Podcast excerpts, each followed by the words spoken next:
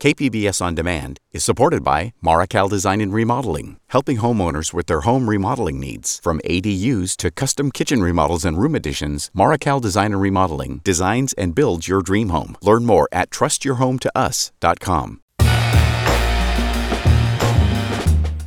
It's time for Midday Edition on KPBS. There's much to talk about on the arts and culture scene here in San Diego. I'm Jade Hindman. Here's to conversations that keep you informed, inspired, and make you think.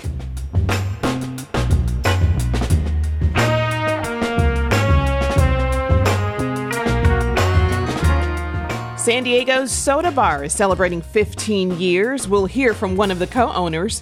Soda Bar at this point is really like a club that's like run by musicians for the most part.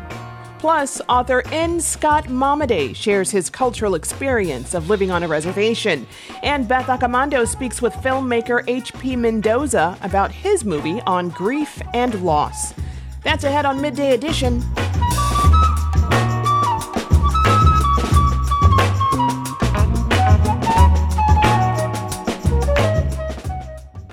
KPBS On Demand is supported by UC San Diego, offering the online Master of Data Science program, shaping the next generation of data driven problem solvers. Learn more about the online Master of Data Science program from UC San Diego at omds.ucsd.edu.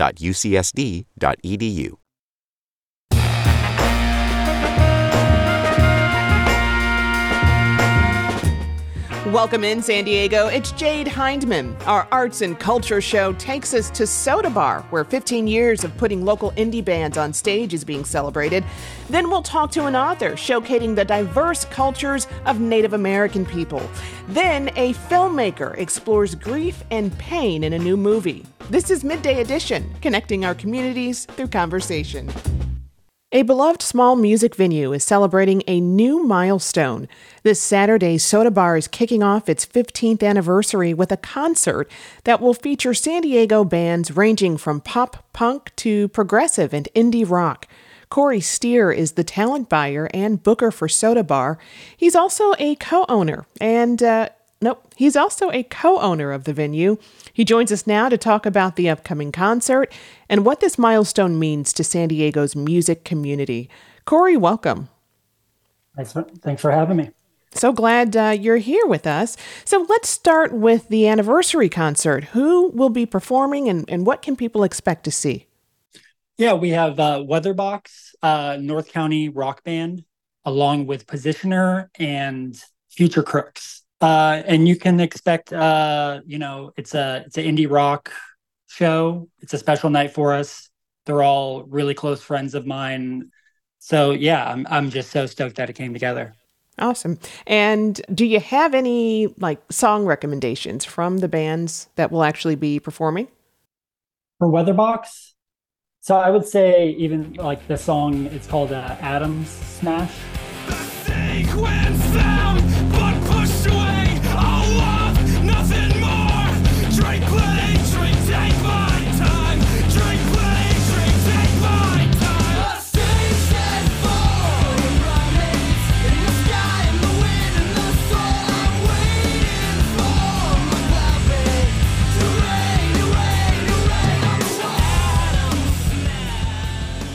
Uh, it's the first song on their debut record. Uh, it's just like uh, indie rock, like jam. You know, they're one of my favorite bands, like ever out of San Diego. So.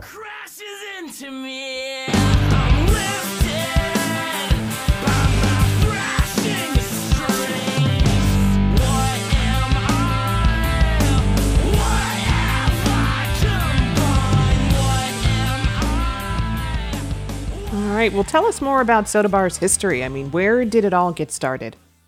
So it all got started um, in what is it, 2008, uh, November 2008, and it was initially uh, owned by the same owners of Bluefoot, that's in North Park.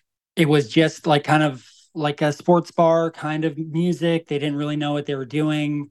And then eventually we just kind of went full on music, maybe two to three years into it, uh, I became one of the owners, and uh, we've just been doing the same thing ever since. Great, and you've you've been booking talent at Soda Bar for more than a decade, right? Right. Yes, it has been a while. It's been like uh 13, 14 years, something like that. Yeah. Uh, where did your journey get started now that you're a co owner?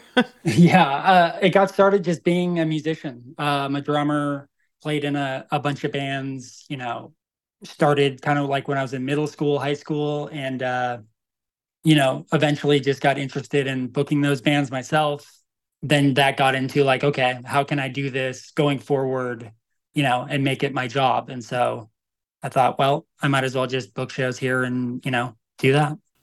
And you don't just, you know, book bands. Like you said, you're a musician yourself and, and have been in a couple of bands like Cults, uh, which is an indie pop band.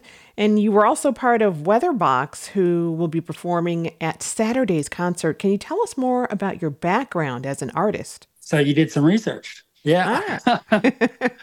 um, yeah, I did play with Weatherbox for a couple years and uh, and it was amazing like Brian Warren is a good friend of mine. He's he's the lead singer. He he is Weatherbox, and yeah, I, I mean I loved it. And as far as you know, the other bands that I played with, it's kind of just been a progression from, you know, one to the next. You know, Mrs. Magician, Cults. I still do you know play here and there, but uh, booking shows and running this club is kind of my full time gig now. Yeah. What cult song do you have the most fondest memories of? Most fondest memories, probably a song called uh, "You Know What I Mean."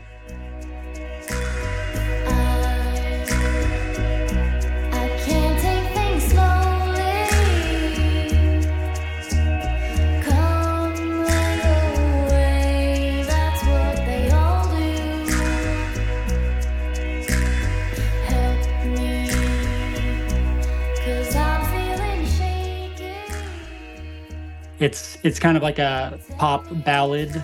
Every time we'd play it, like you know, the crowd would go crazy. So it was, yeah, that's probably my favorite song.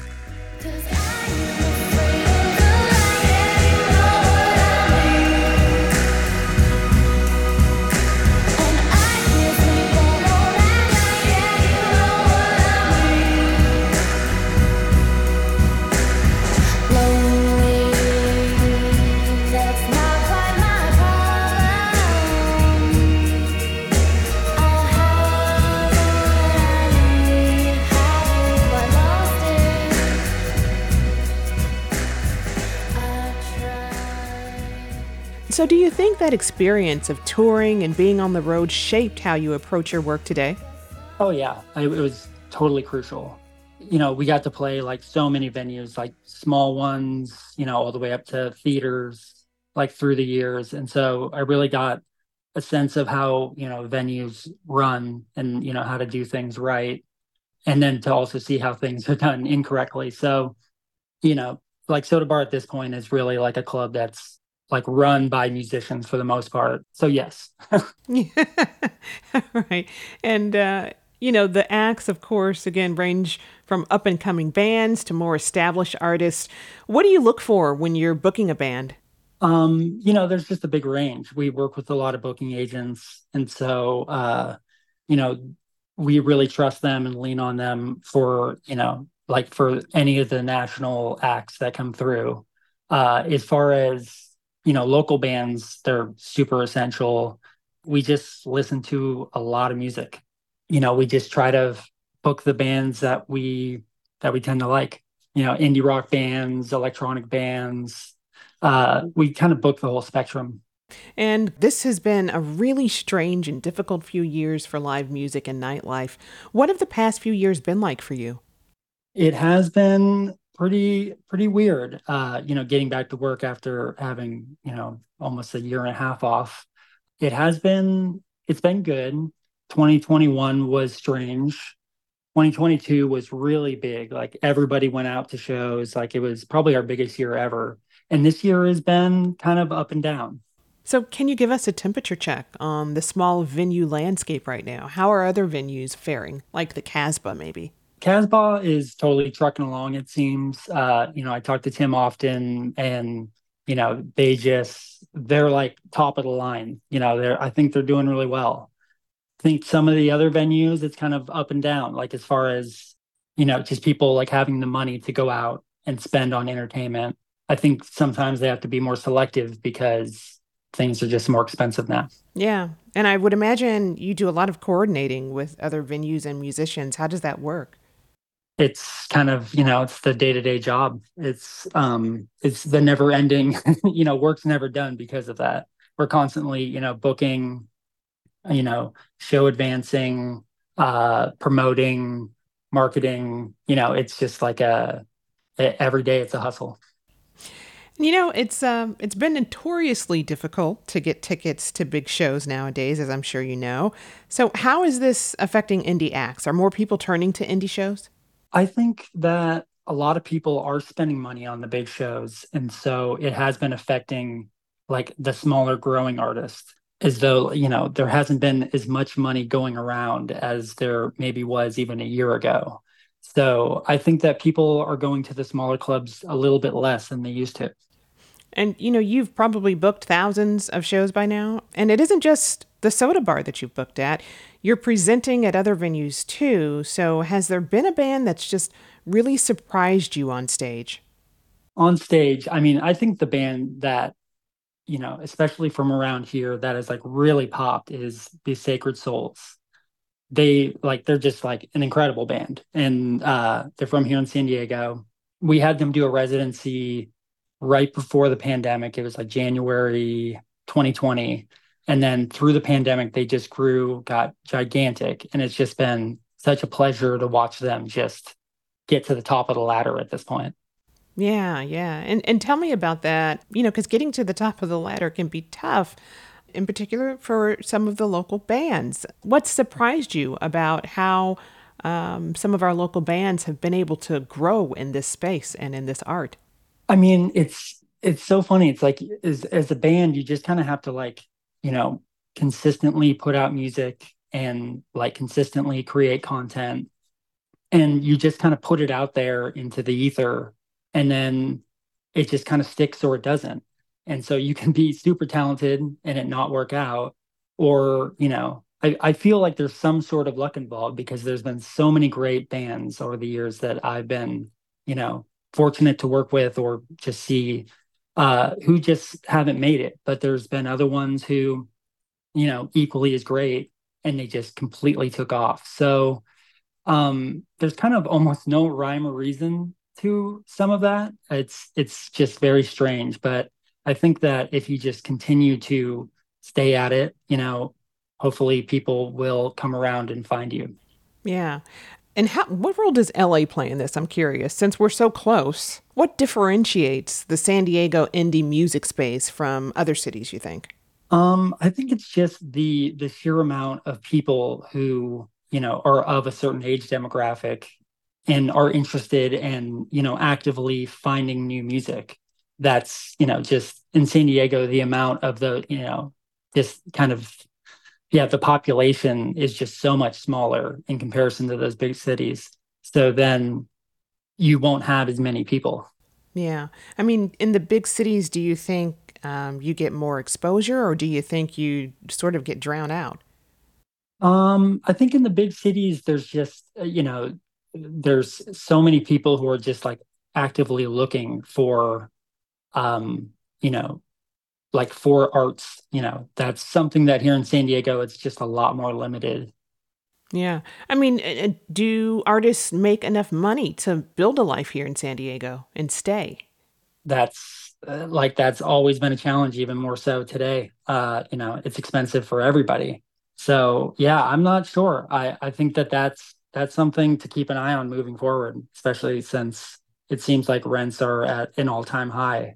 Um, you know, I hope, you know, artists here aren't looking to move, but if they are, I would fully understand. What are some what are some issues in the scene in the indie scene that we should talk about? Are there any challenges trying to make a living in this space?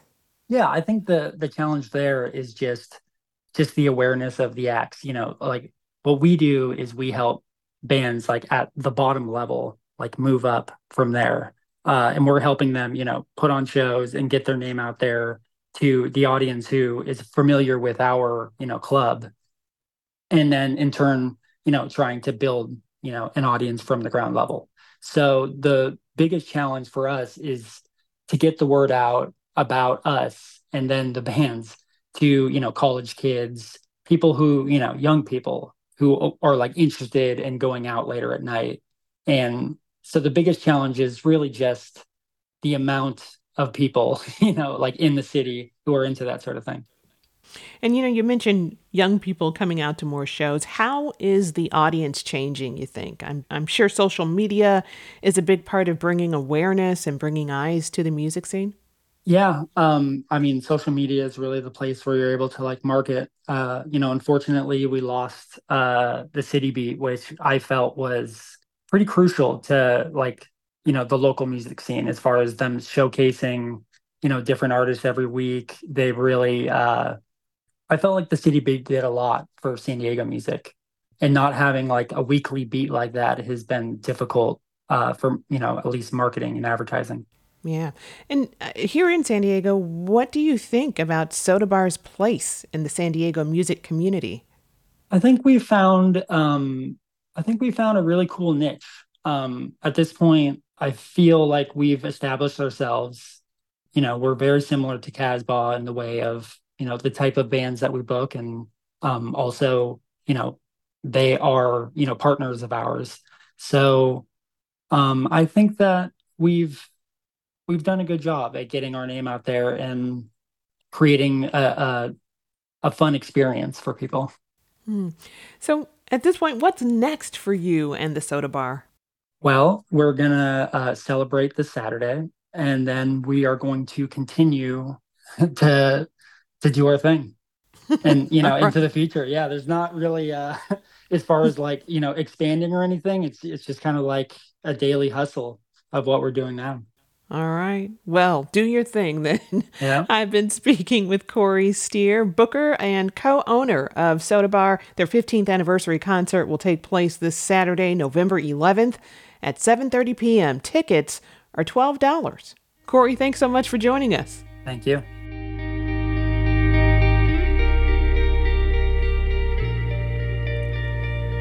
Coming up, we'll hear from an author whose words paint a vivid picture of his life on a reservation and the culture of his Native American tribe.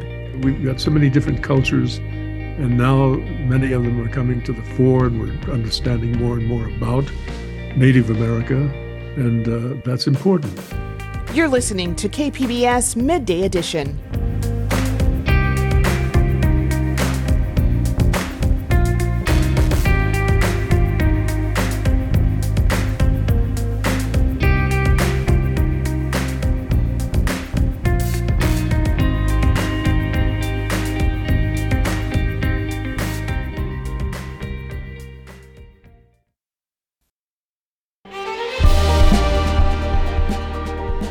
Hi, I'm Bill Hoehn. And I'm Ted Hoehn. Over the past 50 years, our family has brought many world class dealerships to Carlsbad, including Mercedes Benz, Porsche, Audi, Honda, Acura, Jaguar, and Land Rover. That's right. This year we're celebrating 50 years in Carlsbad. So, on behalf of the entire Hoehn family, we want to thank San Diego. Throughout the years, we've taken tremendous pride in meeting and even exceeding our customers' automotive needs. We value the relationships with our clients and look forward to serving you for years to come.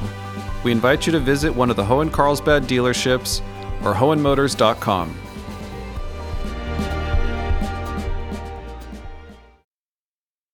Welcome back. You're listening to KPBS Midday Edition. I'm Jade Hindman.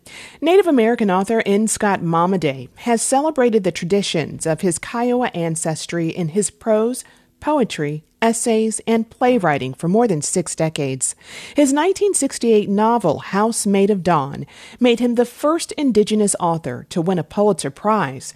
It led to a breakthrough for Native American literature into mainstream recognition. I spoke with N. Scott Momaday earlier this year, ahead of his appearance at Point Loma Nazarene University's Writers Symposium by the Sea in February. I started by asking about how his spiritual connection to the land impacted him and influenced his writing. Here's that conversation. I grew up on Indian reservations in the Southwest, and uh, that's become an important subject for me. So the influence has been very great. An oral tradition and storytelling plays a major role in the preservation of Native culture. How did the stories you learned growing up influence you as a writer? Gave me a, a, a knowledge of oral tradition and storytelling that is very important to me, and I've incorporated that in my writing. How did the oral storytelling tradition shape the way you write? The Native American does not have writing it is storytelling and the oral tradition. And there are certain things that mark that tradition, such as repetition, description, things of that kind, which I incorporate in my writing. So that experience has been very valuable to me. I wonder how you connect with your Kiowa ancestry through writing. Well, as a matter of fact, I'm writing now about the prehistory of the Kiowa tribe. From I'm dealing with their migration from the far north, and of course, there are no written records of that. So I'm having to uh, use the oral tradition as best I can and uh, use my imagination. What's that process like? Incorporating it into something that is concise. It's it's a large story, and it's very difficult to boil it down into into uh, something manageable. But and that, that's the primary challenge, I think and I'm I'm doing that, but it's it does take work and it uh, comes slowly. You were awarded the Pulitzer Prize for your 1968 novel House Made of Dawn. What was it like to be the first Native American to win that award? I didn't think of that at the time. The, the, the prize came as a complete surprise to me. I wasn't expecting it, didn't know I'd been nominated. And uh, so it, it, it was a very important thing in my life. It changed my life in certain in certain ways. But it's uh, you know the the question is how did it how did I feel about it? Uh, how how did it come to me? I got a call from my editor at Harper and Row, as it was called at the time, and she said, "Scott, are you sitting down?" And I said, "Yeah, I wasn't really, but I I said I was." And she said, "You've won the Pulitzer Prize," and I said, "Yeah." Tell me, I, I come on. I, am busy, Fran. Don't bother me. it took a while for it to sink in. And when it did, it was wonderful. And your book, House Made of Dawn, uh, uh, it's been described as the beginning of the Native American literary renaissance. Uh, did you intend for your work to open the door for other writers? No. My intention was to write a book uh, and, and to write it uh, not for anyone in particular, but just for the sake of writing. So I think Ken Lincoln, who who uh, had a book, published a book entitled Native American Renaissance," gave me credit for starting something there. And and I think it's true that that uh, there are two books that come to mind: House Made of Dawn" and uh, and Dee Brown's uh, "Bury My Heart at Wounded Knee," which came out about the same time. Those two books were very influential in in uh, in calling attention to Native American writing. And why is it so important to call attention to Native American writing, you think? Well, there's a wonderful story to be told. You know, the American Indian experience is uh, really wonderful, wonderfully dramatic, and full of good things. That is, things that are appropriate to the telling. And uh, I think, uh, you know, the, the Native American has always had to has work against a language barrier that is slowly being overcome. So there are more and more now native, young Native American writers who are coming to into uh, the spotlight, and that's a good thing. It'll continue to grow, and it'll be an important part of American literature, as it already is, I think, in some in some ways. But it'll continue to grow. In your book, House Made of Dawn, um, really deals with the many difficulties of growing up on a reservation. And I'm curious about what led you to become a writer in the first place and what it was about your youth that made you want to capture those stories in writing. Well, the simple answer to that is my mother was a writer and she influenced me greatly. She, she, there were always books in the house and she was always telling me stories and, and uh, reading things to me and, and, and and when I came of age, uh, suggesting things for me to read. So she was a major influence. And otherwise, um, it's just something I I wanted to do from the time I was eight years old or something like that. You've published both prose and poetry. Your your poetry contains these raw impressionistic descriptions of the Native American experience, while your prose blends memoir with folklore. I wonder if you can talk about how you approach writing differently with these two genres. Well, poetry to me is the is the crown of literature. It's it's it's the best possible way to express yourself in language. So I consider myself a poet. I'd rather be a poet than a novelist or or or anything else. It happens that I have dabbled in a lot of things. I've, I've tried many forms. I've written uh, plays and travel literature, novels, and poetry, of course. So uh, you know, it would be hard for me to to list them in in the order of importance, but I I do think that poetry is far and away the the the most uh, important kind of writing for me. And you've been writing for more than six decades. Uh, what do you think has changed the most about Native American identity and sovereignty in the United States since you began writing? I mean, has anything stayed the same? No, nothing has stayed the same. It's changing constantly. And uh, as I say, uh, the, the, we're getting more and more Indian writers, Native American writers, and that's all to the good. We have uh, now. I'm, I'm I'm no longer the only Pulitzer Prize winner in, among Native Americans, and uh, things are happening, and it's a good thing. And as you know, San Diego is home to a number of different tribes, uh, the experiences, traditions, and art of which are also uniquely different. Uh, do you feel that, that people in general are viewing the Native American experience in the United States as less of a monolith as when you began writing? Yes, I do. I do. I think so. We're getting uh, voices from all over the place representing many different kinds of culture and, and experience, many different languages. So yes, diversity is crucial, and uh, and uh, we're still finding that out. That's going to be an important part of the literature. And why do you think it's important for people to understand that? Because it's there. It's uh, we've got so many different cultures, and now many of them are coming to the fore, and we're understanding more and more about Native America and uh, that's important. There's an awful lot we don't know about, you know, early experiences before before contact, white Indian contact. But since then, we've made great strides. We've been given citizenship for one thing, just to mention the political aspect, and uh, all kinds of different things have been coming to the fore, and we are beginning to appreciate them, to evaluate them, and to understand where they where they belong in our general experience. Do you think information and knowledge about culture, history, art, do you think it's been suppressed? To some extent, yes, yes.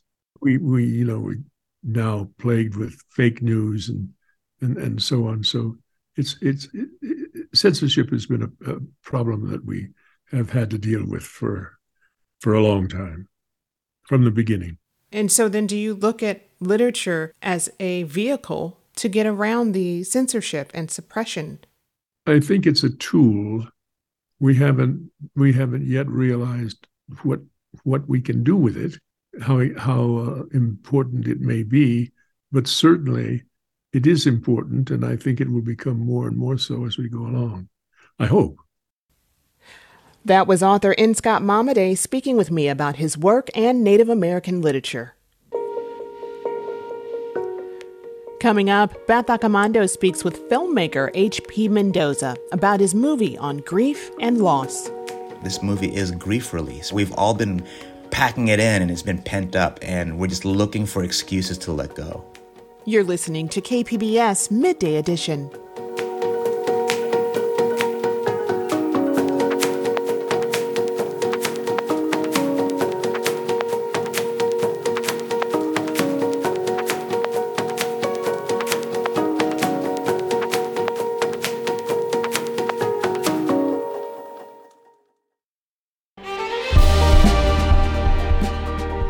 Hi, I'm Bill Hoehn. And I'm Ted Hoehn.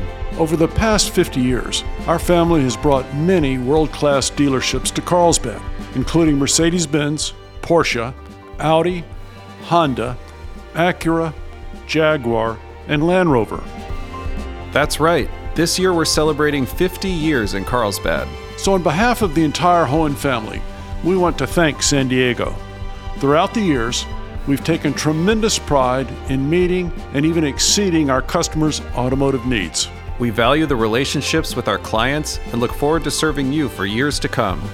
We invite you to visit one of the Hoehn Carlsbad dealerships or Hoehnmotors.com.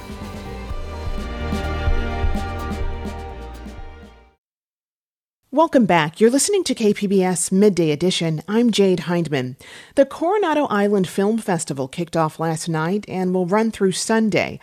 One of the closing night events is an encore screening of The Secret Art of Human Flight, a comedy drama about grief and loss. Audiences are lucky to have a second opportunity to see this film after its Southern California premiere at the San Diego Asian Film Festival last weekend.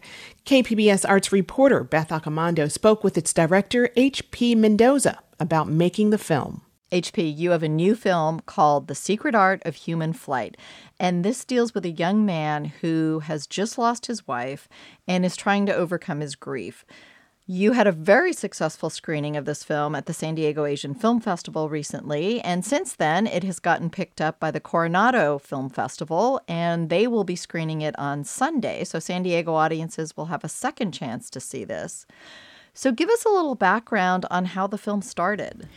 Well, the script came to me through Richard Wong, who is my oldest collaborator. We worked on Colma the Musical together. Um, he wanted to run this script past me called The Secret Art of Human Flight with Grant Rosenmeyer, who he had directed in Come As You Are. And, I think he, he came clean and said, Listen, I think this is kind of more your thing. And I said, Well, what, what makes you think that? He says, It's very genre.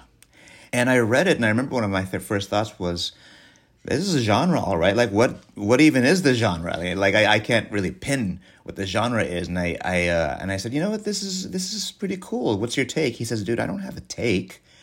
What do you think? Do you think you'd want to direct this? And I'm always looking for outs. You know, when people like give me um, opportunities, I'm always looking for outs for two specific reasons. The first reason being that everyone's busy, right? Like I, am always looking for free time. But the second is I'm also very insecure because I had never directed anything I hadn't written. I have only ever done cheapy independent films for queer people of color, and here I was, you know, getting the chance to direct Grant Rosenmeyer and I said, okay, well, I have another out. This is a very quirky film about death and grief and loss. And I had just lost three friends in a row to COVID. This is smack dab in the middle of the pandemic. We were all losing people. I feel like these days, you know, while we're all in lockdown and we're all dealing with all kinds of horrible things that you scroll past on your like, on, during your insomnia at night. I don't know. I just kind of want to lean into authenticity a little bit, sort of the way that you had a bunch of people wanting some sincere Busby Berkeley numbers during the war. I think right now I, I kind of want to make something a little more authentic to how I feel. Yeah, by the time I said yes we had planned to live with each other. Me, Grant, and producer Tina Carboni were all living in that house that you see on set, and we were just figuring out okay, so how do we make this film? And we took off from there. Now, this film deals with death and grief and trying to work through that grief, but it's a film that is remarkably funny also. So, how do you tackle a film right after the pandemic, right after you yourself have been dealing with deaths of people you knew?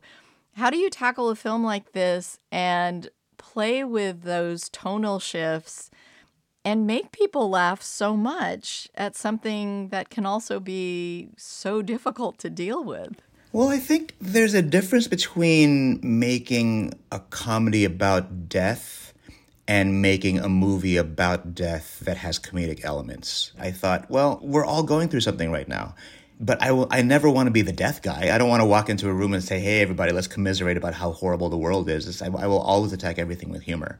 It's not. I'm not making fun of anything. I think I'm honoring real feelings, um, but in that way that you know you're gonna be okay when you're at a funeral and somebody cracks the first joke. I mean, the movie opens with a wake. It opens with a shiva, and within like three minutes, people are laughing. And I'm thinking, you know, if people laugh within those first three to five minutes, then we're doing something right. Tell me what you're feeling. Bad. You feel bad? I feel bad. That's good. It's good that you feel bad. And what was it like making this film coming out of the pandemic? I mean, it was hard to kind of get back into filmmaking and to kind of hit that groove again. I mean, it still is hard. uh, and maybe that's because we haven't really lifted out of a pandemic and we were smack dab in the middle of it. So we had to have a COVID officer. We all stayed in this summer camp. You know, we took over all the cabins. So we had that was our COVID bubble.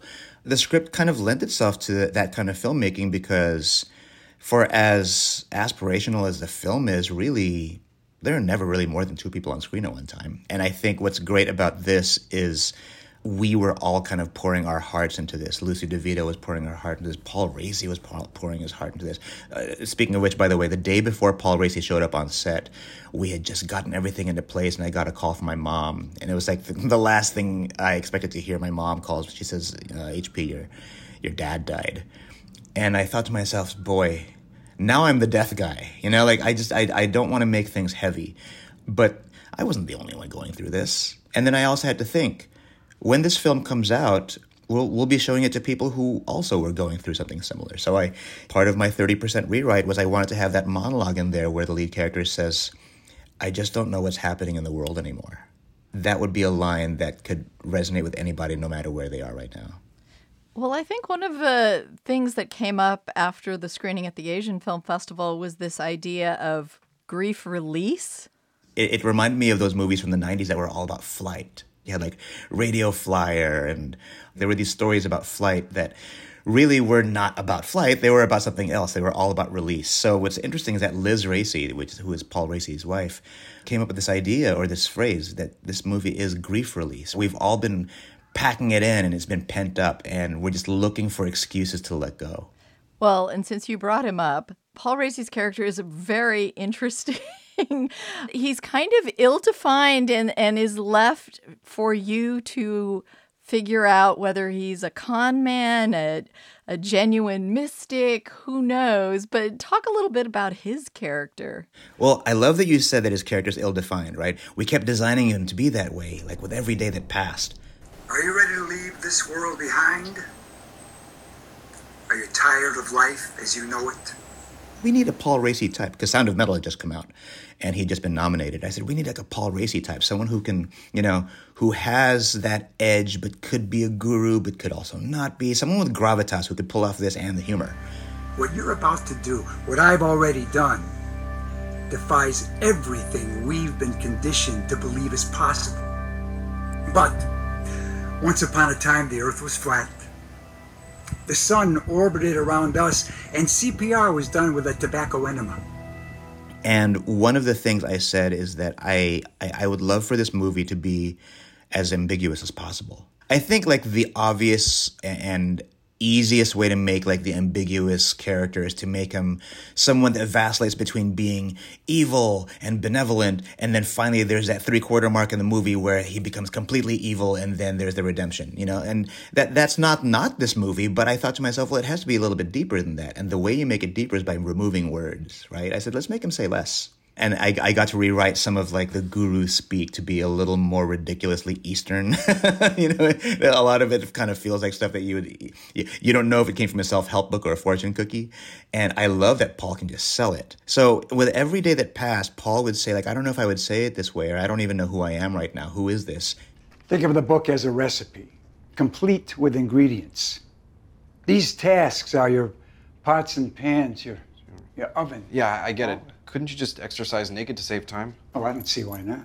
In the process of him figuring out who mealworm was, we were also figuring out who mealworm, what mealworm meant to Ben, the lead character. And I think that really did add to the sense of danger, right? Because I think the one thing that everybody thought was this will be like Elf, or this will be like any of those movies where you have uh, like the straight man whose life is invaded by the wacky guy. And I'm thinking, yeah, he's wacky, but he should also feel threatening because this is a deathly movie. One of the things that I really liked and something I could really identify with, which is Ben's just lost his wife, and his wife's friend comes over, and her advice to him You need to find a thing, something, anything. It can be mundane or it can be insane, but you just need to find a thing and see it through. Okay? Find a thing and see it through. find a thing and see it through. And what's great is that wasn't actually the line that was written. Maggie Grace showed up on set and she knew everything that I'd been through and she knew things that had been happening to people on set because we were all talking about it so openly. And just being able to sit with Maggie Grace and talking about this, you know, I, you know, she, she was talking about her losses and we were all talking about our losses and we were all talking about how, you know, the only way out is through. Yeah, the idea that the only way out is through is accepting that that there is another side to this, right? So in the meantime, do something else. And that's when I think just between me, Maggie Grace, and Grant, we were just sitting there on the porch and trying to figure out exactly what should that last line of that scene be. Because remember, it's the last line of the scene, so it's that's how you remember it. And it ended up becoming pick a thing and see it through. Sometimes these things that may seem cliche end up resonating in a viewer's mind maybe decades later right? Like if if you are too cool for school, you might watch that scene and say like, "Oh yeah, sure, whatever. That's probably out of some self-help book." You know, Oprah probably said that. But when you get there, when you experience your loss and you do pick that thing and you see it through, hopefully it'll resonate. This film also has a San Diego connection in the sense of how you got some funding for this. Yeah, in, in more ways than one, more, or more people than one. The main person who whose presence we were celebrating at the San Diego Asian Film Festival was Steve Alexander, who lives in Coronado, and the other person was Steve Wegner, who's a producer on the film, who's from San Diego. So it was really nice to have him be on stage and address like his community, who was all there. That was that, that was really nice because Steve Alexander is somebody who always wanted to make a film. You know, one thing he said was as much as he liked the magic of movies, he knew that he had the resources to make it so that way he can just give somebody a top hat, a magic wand, and a rabbit. Could they make magic? Not necessarily. And he knew he couldn't. He knew he couldn't either. So this was his in with his resources to get that hat and that wand and that rabbit he made it happen. You know, he he he and he and he showed up on set. So yeah, we're super grateful that Steve Alexander was one of the people who got to bring this movie to life. And you mentioned that you guys moved into a house to shoot. What was that like to kind of be living on your set? Uh living on set.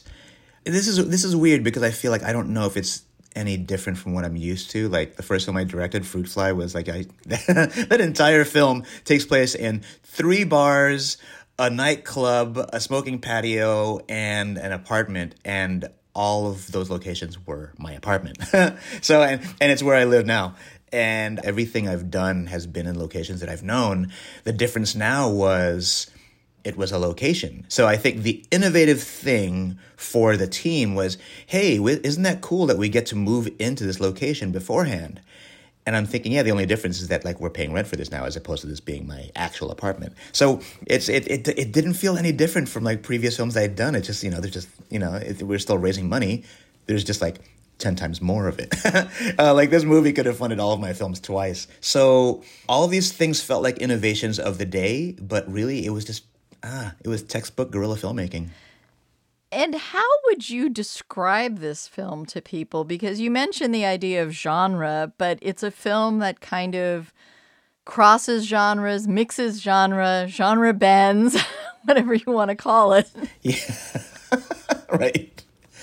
Ah, yeah. I mean, oh boy, what do we say? What do we say? Because we, you know, we, we do have to have an answer. Uh, like the easy thing that we have been saying is, oh, it's a comedy, comedy drama fantasy. And after a while, when people would say, like, you know, is this a horror film? Is this a is this a comedy? What what is this? The answer was just yes.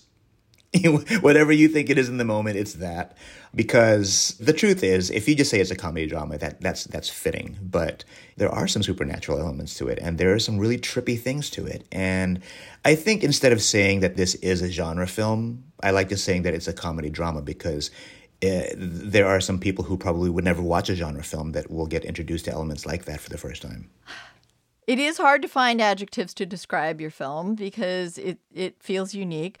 But there's also something that comedy doesn't quite cover, which is this sense of like whimsy. There's something that's indescribable and just kind of surprising, also, like unexpected turns it's true because the secret art, art, of human flight i don't think it's a laugh out loud comedy i think it's funny yeah, the whimsy that makes people chuckle or laugh isn't necessarily comedic, right? Like I think a lot of this is it's a kind of unexpected lightness that you wouldn't expect to feel amongst all that death. So yeah, I think uh, yeah, thank you for that. I'm gonna take that from you, and I'll I'll I'll, I'll attribute it to you. But I, I think uh, I, I think you kind of gave me the language to talk about that now. well, and it also has.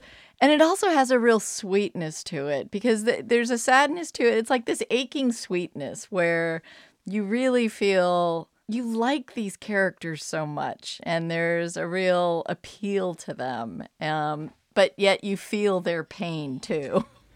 Yeah, you know what's funny? That sweetness that you're talking about, I think that's something I've always been trying to imbue into all of my films ever since Colma the Musical. Because when I did Colma the Musical in 2006, I was working with Rich Wong, who's like one of my oldest friends, and we went to college together. And one thing we always talked about was how irony can be tiresome. And the one thing that I always wanted to make sure is that for as much irony as there was in Colma the Musical, I wanted to make sure there was as much sincerity too. Someone accused me of being the kind of writer who just will do anything to make you feel good. I'm like, is that so bad?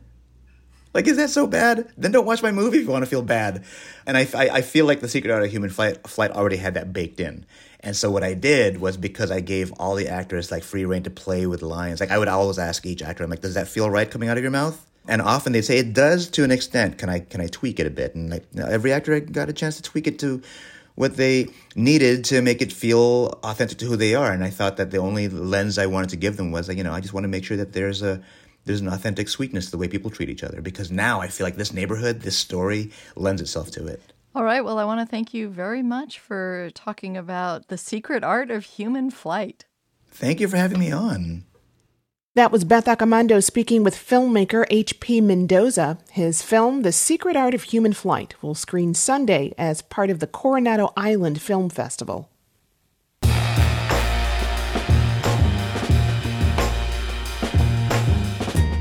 We want to thank you for listening and giving us your feedback. Here's what one listener had to say about our show earlier this week on the historical trauma behind the Israeli Palestinian conflict. Quote, This discussion is the best I've heard or read so far on the current war. They went on to thank the two professors we interviewed for, quote, conducting themselves with restraint and courtesy, for candidly detailing the Jewish and Palestinian histories, viewpoints, and traumas while still listening compassionately to each other, end quote. Thanks for your feedback and for listening. Our phone lines are always open. Give us a call, 619 452 0228. Leave a message, or you can email us at midday at kpbs.org. We'd love to share your ideas here on the show. The Roundtable is here tomorrow at noon, and you'll hear from military reporters on veterans issues. We're really lucky in this area here because there's so much of the military military influence kind of in the fabric of our community. That's tomorrow at noon. Don't forget to watch Evening Edition tonight at 5, and you can always find the Midday Edition podcast on all platforms. Thanks to the team who makes this show happen every day. Producers Juliana Domingo, Brooke Ruth, Andrew Brack, and Laura McCaffrey, and Ariana Clay. Contributors Beth Accomando and Julia Dixon Evans. And technical producer Rebecca Chacon. The music you're hearing is from San Diego's own Surefire Soul Ensemble. I'm your host, Jade Hindman. Thanks to all of the veterans for your service. Have a great weekend.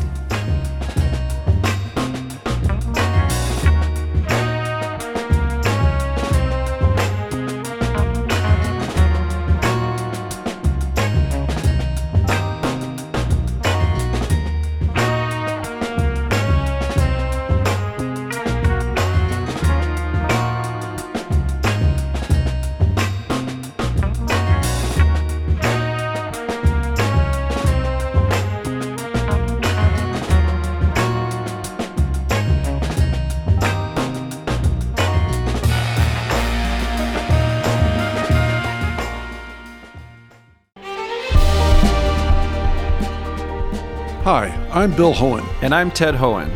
Over the past 50 years, our family has brought many world class dealerships to Carlsbad, including Mercedes Benz, Porsche, Audi, Honda, Acura, Jaguar, and Land Rover.